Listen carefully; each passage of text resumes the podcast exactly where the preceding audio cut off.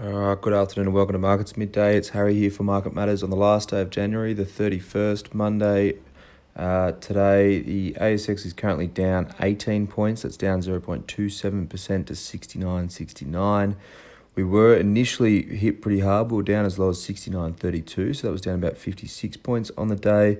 We rallied all the way back up to be up two points at 11, just after 11.30 to 69.90. Uh, rolled off a little bit since then, but um, you know tracking better than where, where we started early on in the session. Uh, the best stock at the moment is Block SQ2 is that ticker that's up 6.52%. You remember that's uh, following the takeover of APT from Block. Used to be Square. They they're now listed on the ASX. Uh, the other buy now pay later name of the ASX 200 is Zip, and that's in second place, up 6.46%. Z1P is the ticker for that one and News Corp NWS is up 4.65% at the moment. In terms of the worst three stocks, Ansell ALN, ANN rather is down 16.2%. Uh, NIB Holdings NHF is down 8.22%, and PointsBet PBH is down 3.75%. Uh, as we make the turn into the afternoon, the sectors, the tech sectors, are standout up 3.15%, real estate up 1.5%. The reason why we're down, though, is the two big sectors of our index are down pretty substantially. Financials are down 1.27%, and materials down 0.97% to be the worst two sectors of the lot. There's only three sectors trading lower at the moment. Ansell, ANN, it's obviously the worst performer so far today, down 16.2%. Like I said, they've had a trading update for the medical and industrial supplies company. First half sales are expected to come in at one $1,009 million. Uh, so a little bit over a billion for those guys. EPS of US 61 cents. Uh, so while revenue grew around 7%, EPS took about a 25% hit. Margins are on the slide. They've seen customers reduce demand. There was a lot of stockpiling um, throughout last year, and uh, customers sort of worried that they weren't going to be able to get enough stock.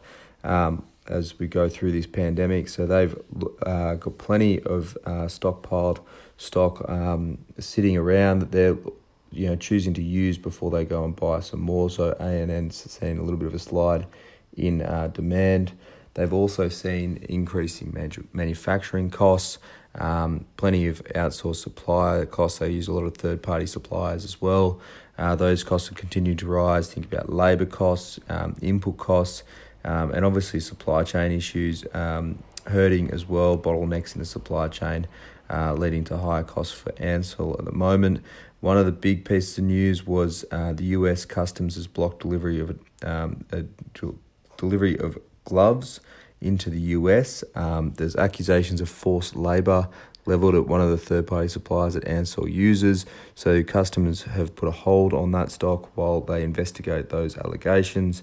Um, but Ansell's working through that. They're pretty confident that they'll get through it without any issues. Um, they do say that they've got a strong track record of looking after their um, their workers, even if they are working for a third party factory as well. So we'll see how that one plays out. But the obviously the market's uh, taking a knife to this one today.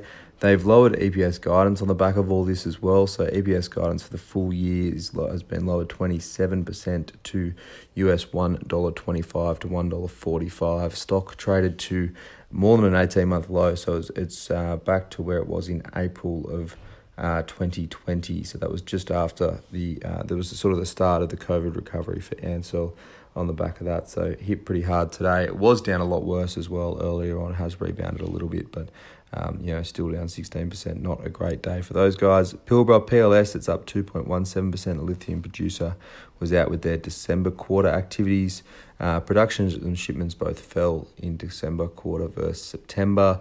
Uh, production was down marginally to 83.5 thousand dry metric tons, DMT they call it, uh, while shipments fell uh, to 78.7 thousand DMT uh, was well below the 85 to 95,000 um, DMT that they had guided to. Uh, this comes as a result of labour shortage, extended plant shutdowns, of both planned and unplanned shutdowns there, delayed a ramp up as well, um, hurting that December quarter. Prices have helped offset a lot of that though. PLS was receiving uh, US 2,350 dollars per dry metric ton DMT at the October auction. They're expecting March contracts to come in at over two thousand six hundred dollars there. So pretty big uplift that uh, lithium price, lithium spot price has been strong. It has sort of come off the boil a little bit lately, but PLS confident they're going to see higher prices come March. Um, they've added 115 million to operating cash flow. We've got over 240 million dollars of cash on the balance sheet at the moment, so plenty of headroom. They're looking to ramp up um, production uh, at the restart of a couple f- facilities. Um, so pretty solid updates in terms of production growth there, even though December quarter was pretty weak. Um, but yeah, like I said, there's still a lot of steam in that lithium market. It has been very punchy at the moment, so one to watch if that one pulls back, I guess. Um, Asian markets, Japan's Nikkei is up 0.57%. US futures are lower at the moment. S&P futures down 0.29%. Nasdaq futures down 0.33%.